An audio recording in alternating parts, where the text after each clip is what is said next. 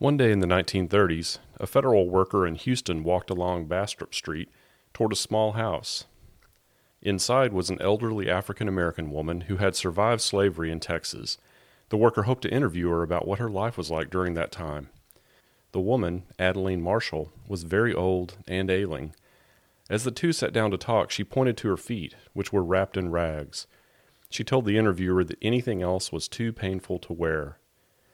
Her feet, she said, had been badly damaged by, poisoned by, in her words, the cheap red russet shoes she had been forced to wear as an enslaved child. But she had a lively memory, and she wanted to talk. She said that her owner was a bad man who put her and other children into the field as soon as they could walk. She recalled older enslaved workers being whipped and put in stocks.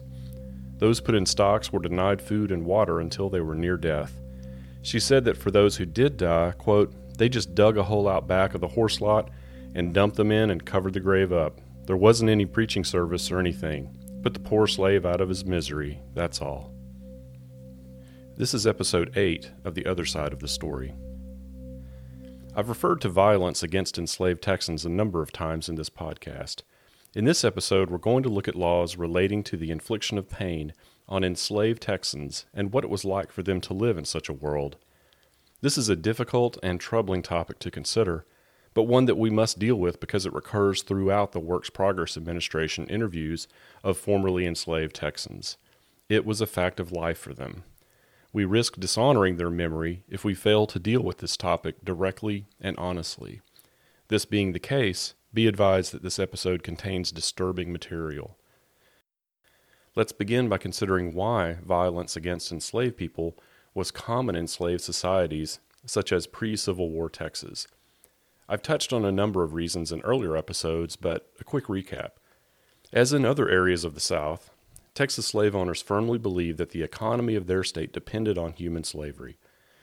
Without slavery, they were convinced that their dreams of success could not be achieved, and without paying workers for the strenuous effort involved in raising cotton, they wondered, how could such workers be motivated? For many planters, the answer lay in instilling fear by physical and emotional brutality. This brutality could, they hoped, be used to extract ever more labor out of their workers. Physical abuse would also be used to intimidate the workforce into compliance and in not rebelling or running away. Remember the successful slave revolt in Haiti? Texas slave owners remembered. What kind of legal framework existed for this in Texas? As we discussed in Episode 3, the 1836 Constitution of the Republic of Texas included many provisions designed to protect slavery. But that Constitution did not contain any provisions regarding the physical abuse of enslaved people. A law passed four years later, in 1840, addressed this issue, at least somewhat. That law stated that anyone who, quote, shall unreasonably or cruelly treat or otherwise abuse any slave could be punished by a fine. Various laws passed after Texas became a state were similar in nature to this law. So, by the 1840s, there was a law in the books that at least touched on the topic of cruelty. Another law, however, barred black people from testifying in court against white people. Let's stop here and think about where these laws leave us. How would they have worked in practice? Imagine that an enslaved person in Texas has been badly whipped. That person believes that he or she has been treated cruelly under the law and thus the owner should be fined. This type of case would be similar to an assault case today. A key aspect of proving such a case is witness testimony, or some sort of physical evidence, that an assault had occurred and that the defendant was the person who carried out the assault. Going back to the enslaved person's case, it's entirely possible that physical wounds would have been created by the whipping. That could speak to the question of whether a beating had occurred and also suggest, depending on the severity of the wounds, that it was cruel under the law. Now consider who would bear witness as to who committed the assault. On a Texas plantation, the person carrying out the beating would most likely be the owner or an overseer. Owners often made sure that other enslaved workers saw such treatment to try to keep everyone else in line. So, in many cases, there were quite a few witnesses to the event. But who would bring the charges? The owner, obviously, had no interest in incriminating himself or any of his employees. That left the victim and the enslaved witnesses. But remember, black people could not testify against white people. This being the case, not many potential criminal prosecutions actually made it to court. It did happen on occasion, but such prosecutions were the exception rather than the rule. In addition, successful prosecutions for murder for, say, whipping an enslaved person to death were exceptionally rare. Among the relatively few prosecutions that did happen, most involved cases where the enslaved person's owner was not the person accused of cruel treatment. Such cases were, presumably, brought out of concern that someone else's property had been damaged. The definition of cruel treatment was eventually refined by the Texas legislature as follows quote, It is cruel treatment of a slave to inflict an unusual degree of punishment without just provocation, or to torture or to cause unusual pain and suffering to a slave by the use of any means, or to subject such slave to punishment so severe as to become injurious to his health. Unquote. As we discussed, for enslaved people who were subjected to cruel treatment, getting a case to court was like threading a needle. Also, notice that this statute used the word punishment. This reflects the point of view of the slave owning class that the physical abuse of enslaved people was simply that punishment.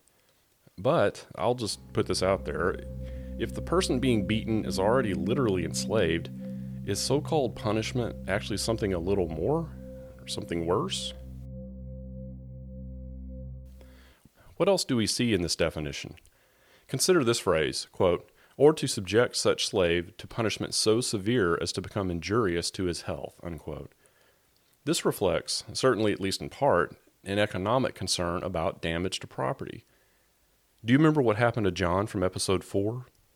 The Texas Supreme Court justices were not troubled by John's distress, but that his disappearance meant that his owner's property rights had been injured. In 1857, the same year that the Texas Supreme Court ruled in John's case, the court handed down a ruling in State v. Stevenson. This was a criminal case in which the victim was an enslaved woman named Melissa. I told you that there weren't a lot of criminal prosecutions like this, but this is one of them. And when I describe Melissa as a victim, that depends on how you view this situation. If you consider that she was a human who suffered an injury giving rise to a criminal case, then she was indeed the victim. But when you change lenses, as is necessary when viewing a slave society, and see her as property, her owner would have been the victim, which reflects the sometimes up is down logic of the world enslaved Texans lived in. The defendant, who did not own Melissa, had whipped her, leading to an indictment being brought against him. The trial judge, R.E.B. Baylor, dismissed the prosecution's case on grounds that the state had failed to outline in the indictment which law had been violated. The state responded by appealing to the Texas Supreme Court. The defendant argued on appeal that Baylor's ruling should be upheld on the principle that the act of whipping an enslaved person was not, in and of itself, a criminal act. The defendant acknowledged that in some circumstances that could be the case, but there was nothing in the indictment that alleged such circumstances. The court rejected this argument, stating, quote, This, however plausible the position on first view, will be found to be predicated on the idea that a slave is property only, as a horse or any other domestic animal. The court went on, The principle that the slave has personal rights being established, it is somewhat like an assault and battery upon a child, a ward, or an apprentice. So, we have this ruling declaring that in some circumstances, an enslaved person's humanity must be acknowledged. Does this surprise you? I would suggest that, in light of the general state of enslaved persons' rights in pre war Texas, it is surprising. But I would also suggest that it was a ruling of limited value to enslaved Texans. It was a narrow ruling because Melissa was struck by someone other than her owner. The ruling thus did not threaten slave owners' ability to beat their own workers and we don't know why the defendant beat Melissa. This is significant because her conduct could have been viewed by the law as justification for a beating. As an enslaved person, she lived her life hemmed in by laws designed to tightly control her behavior. All manner of quote unquote unacceptable conduct could land an enslaved Texan in a zone of legal jeopardy where white Texans could freely and without consequence pummel them into submission. The power to beat enslaved people or to chastise them, to use the term preferred by slaveholders, was one held by white people throughout the state. During the years of statehood, Texas legislators went to considerable lengths to outline the ways that enslaved people could drift into legally excusable violence. The person who beat Melissa certainly thought that she had drifted into just such a zone. So, what was this zone? Any white person who encountered what he or she believed to be insolence from an enslaved person was legally allowed to beat the slave. In the words of the statute, quote, insulting language or gestures from a slave to a free white person will justify reasonable chastisement, whether such person has lawful control over the slave or not. Think back for a moment to episode 4 and how differently John had spoken to two white men. The first man, A.W. Hood, helped John get his wagon out of the mud and the second white man, Henry Hedgepeth, was the overseer who threatened to whip John.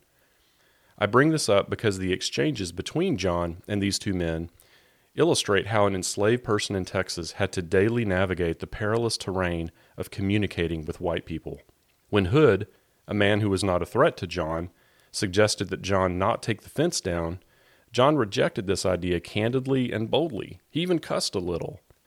On the other hand, when the overseer Hedgepeth threatened to whip John, and that he, Hedgepeth, meant what he said, John dialed it down, replying simply, I expect you do, sir. And that's it. He said nothing more to Hedgepeth. John knew the rules. He was aware of the care he had to take in speaking with each white man.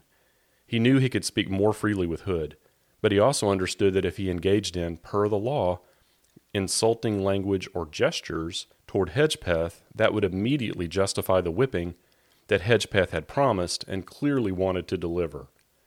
John had to think so carefully, on the fly, during an increasingly dangerous situation. He played his hand the best he could have. Let's pause here for a moment. Are you confused about what sort of physical abuse was allowed in a given situation? I'm not through explaining all this, but I want to say that it is confusing and it will probably continue to be confusing to some extent. Because let's be honest, the legal system we're talking about was built on might makes right. Sure, Texas had a legal framework of a sort concerning cruel treatment, but it seems questionable how effective laws were at reining in cruel treatment. Were such laws even truly intended to be effective? How could they be in a society so profoundly dependent on human slavery? Were they written and offered as evidence to people in non slave states that Texas slave owners treated their slaves humanely? Remember in episode 2 when I said we'd be going to an alien world in this podcast because that's what visiting the past is like? We're really hitting on that in this episode because the legal world of slavery in Texas, the real meaning of these laws and court rulings, can be a puzzle, and a frustrating one at that.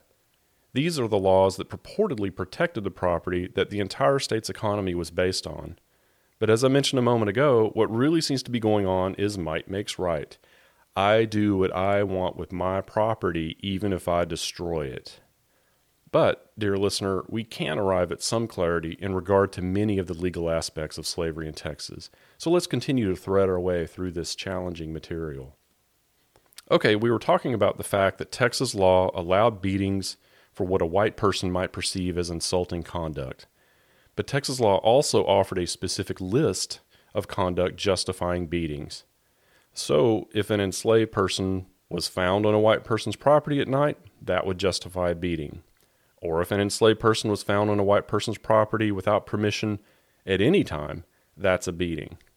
Or was heard using quote unquote improper language, or was guilty of rude or unbecoming conduct in the presence of a white woman, or used insulting or improper gestures toward a white person, or engaged in any willful act injurious to the personal property of any white person, or was found drunk.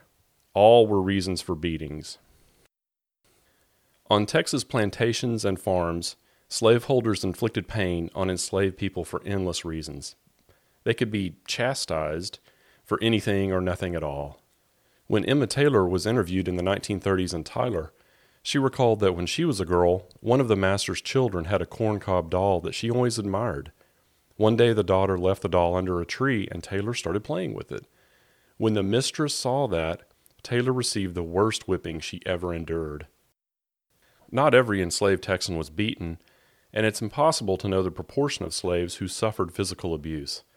But keep this in mind every enslaved Texan knew that this sort of treatment was common and that they might have to face it at any time. They knew that their master could have a change of heart, or bring in a different overseer, or sell them to someone who routinely used the whip. Slave owners who did beat their enslaved workers often made a point of doing so in the presence of other workers. Callie Shepard of Upshur County was an enslaved child in the years before the Civil War. As she recalled, quote, I've seen them whip the slaves because they told the children to look. Esther Easter of Fannin County also recalled a whipping that she witnessed as a child. That was the only whipping she ever saw, and, quote, that was enough.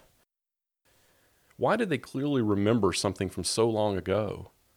A whipping was a terrifying, traumatic event to watch, and that, of course, was precisely the point. A whipping was typically a process begun by requiring the enslaved person to remove at least their top. The person might or might not be tied to something, to, say, a tree or a post, or they might be staked to the ground. And then, as Sarah Ashley of San Jacinto County described to her WPA interviewer, the way they whipped the slaves was to strip strip 'em off naked and whoop 'em till they made blisters and bust the blisters. Then they took the salt and red pepper and put 'em in the wounds. After that they washed and greased 'em and put something in 'em to keep 'em from bleeding to death. Have you heard the old saying to rub salt into the wound? In his WPA interview, William Moore recalled his master's love of the whip. Master Tom had been dead a long time now. See, I believe he's in hell. Seemed like that's where he belonged. He just about had to beat somebody every day to satisfy his craving. See, he had this big bull whip, and he would stake a slave on the ground and make another slave hold his head down with his mouth in the dirt and whip him till the blood ran out and reddened up on the ground. He'd even sprinkle salt in the cut places. Skin jerked and quivered, and the man slobbered and puked. Another enslaved Texan spoke to her interviewer about the helplessness she felt at watching another enslaved person receive a whipping.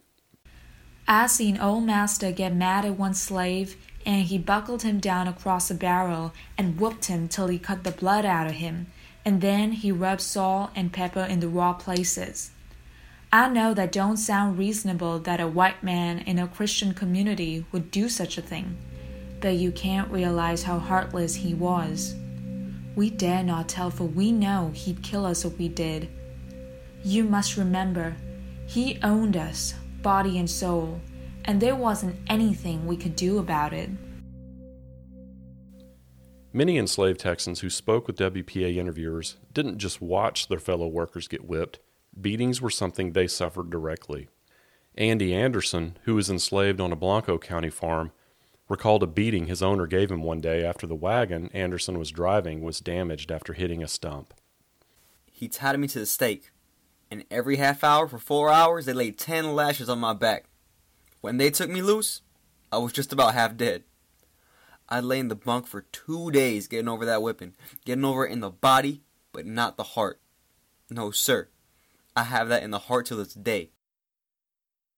You might have read Toni Morrison's novel Beloved, which is based on the true story of an enslaved woman in Georgia who kills her own child rather than allow the child to grow up as an enslaved person. The novel traces the abuse the woman suffered and meditates on the psychological damage caused by having to endure a life of slavery. I thought of Beloved when I read Andy Anderson's testimony and how, decades after slavery ended, his heart still carried the rancid effects of the whipping. Solomon Northup the author of Twelve Years a Slave, recalled his experience with the whip in Louisiana. Quote, the number of lashes is graduated according to the offense. Twenty five are deemed a mere brush, inflicted, for instance, when a dry leaf or a piece of a bowl is found in the cotton, or when a branch is broken in the field. Fifty is the ordinary penalty following all the delinquencies of the next higher grade. One hundred is called severe. It is punishment inflicted for the serious offense of standing idle in the field. There was widespread literature in the South, various periodicals that plantation owners read, about how to create the most productive farm. Extracting the most labor from enslaved workers was a frequent topic. This points up that Northup's testimony can be a bit deceiving in one way. The notion that certain conduct would lead to a particular physical response from an overseer as if the abuse received by enslaved people were always well thought through assessments of which level of pain would lead to the most efficient extraction of labor. This was not the case in practice. Although the whip was commonly used across the South, Its widespread use should not suggest that there was some sort of, dare I say, science to its use. Not all quote unquote punishments involved whippings. As Ida Henry of Harrison County recalled, the slaves was punished when they didn't do as much work as the overseer wanted wanted 'em to do. When a slave was hard to catch for punishment, they would make him wear ball and chains. The ball was about the size of the head and made of lead. Enslaved workers fitted with a ball and chain had to drag the weight down the rows as they picked cotton. Another device, the bell rack, was a noisy apparatus designed to hinder runaway attempts. In his WPA interview, Carey Davenport of Walker County described this device. I never knew of them putting bells on the slaves on our places, but over next to us they did. They had a piece that went around their shoulders and around their necks, with pieces up over their heads, and hung up the bell on the piece over the head. The rack was an iron rod that was strapped to the shoulder or lower back and neck of an enslaved person and ran upward to a couple of feet or so above the head.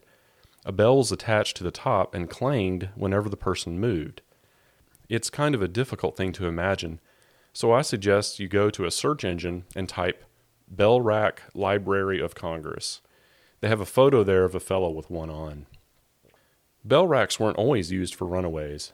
J.W. Terrell of Madisonville was forced to wear one because his owner, who was also his father, seemed to hate being reminded of his mixed race son's existence. My father was my mother's master. He was mean to me.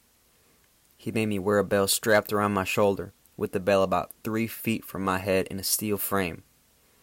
This was my punishment for being born into the world, the son of a white man, and my mother a slave. Terrell told his WPA interviewer that he never knew what it was like to lie down in bed and get a good night's sleep until his father died and the rack was removed. Other enslaved people had a buck and gag strapped to their head. John White described it to his WPA interviewer as maybe worse than the whip. He recalled how the gag's iron stick jammed into his mouth, pressing hard against his tongue. The device was secured by a chain around his head. With such a thing strapped to him, there was, in White's words, no drinking, no eating, no talking. The buck and gag and bell rack devices were crafted for slavery, but other, simpler devices had the advantage of being handy.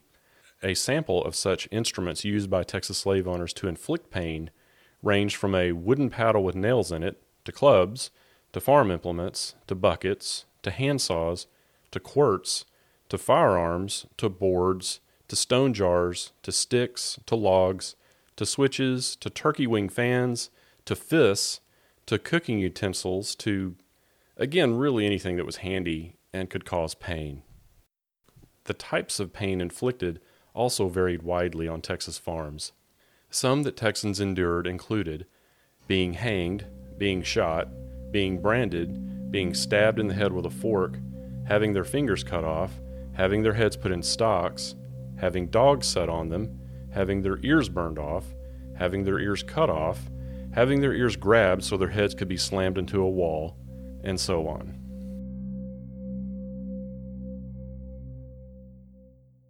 Alan Manning of Coryell County related an incident to his interviewer that highlighted a particular horror faced by enslaved people the use of dogs.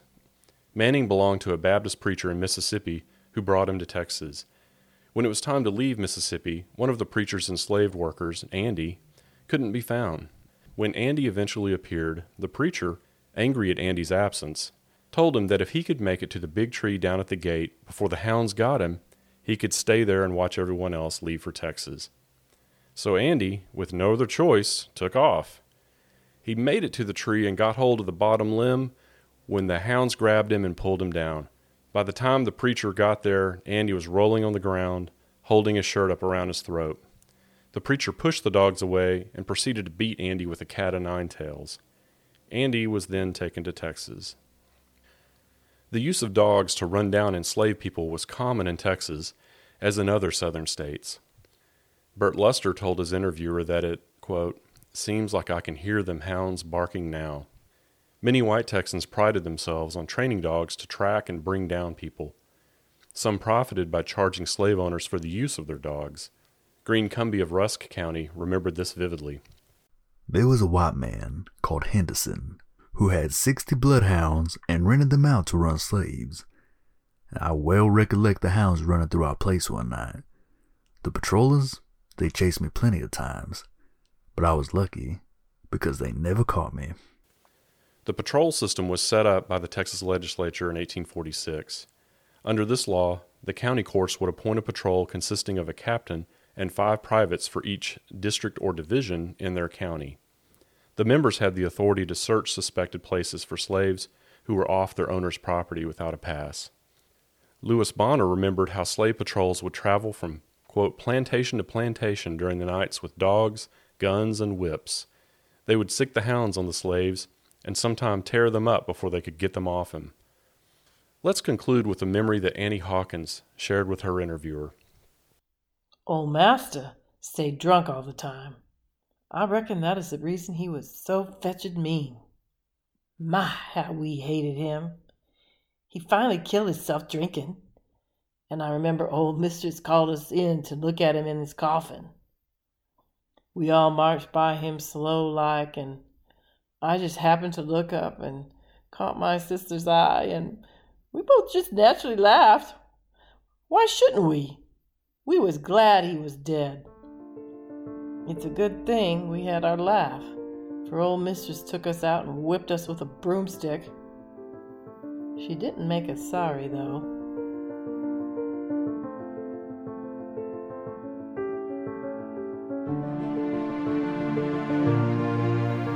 Thank you for listening.